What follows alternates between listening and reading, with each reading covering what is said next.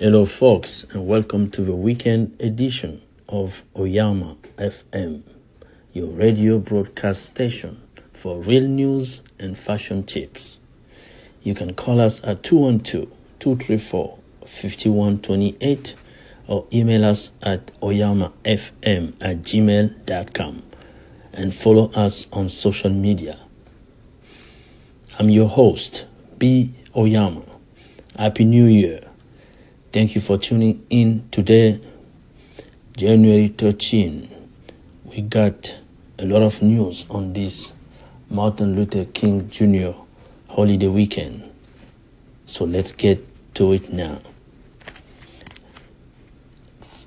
In local news, in New York City, no major news apart from the brutal cold weather.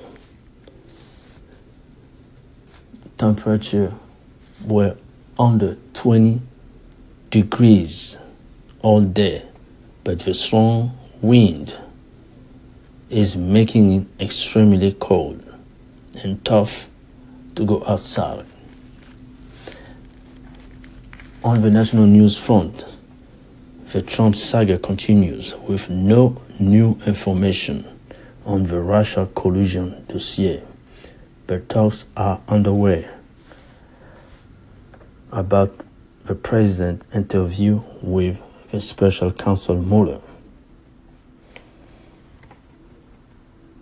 Today in Hawaii, people sought shelter after an alert about incoming missile was sent in error. And the fallout continues on the president's alleged use of a strong language about Haiti and Africa. Now, the African countries' ambassador at the United Nations are demanding an apology from the US president.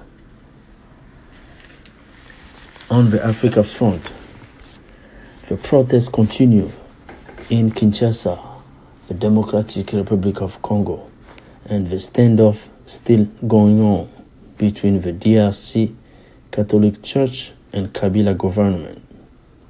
On Friday yesterday, police violently dispersed a gathering of Catholic church goers after a church service on Friday, which many EU countries' representatives attended the service along with the US and the Pope representatives. On the international front, Iran vows serious the country of Iran vows serious response to new sanctions and rebuff President Trump demand on nuclear deal. We will be right back after this commercial break. You are listening to Oyama FM on anchor.com. So stay tuned. Thank you.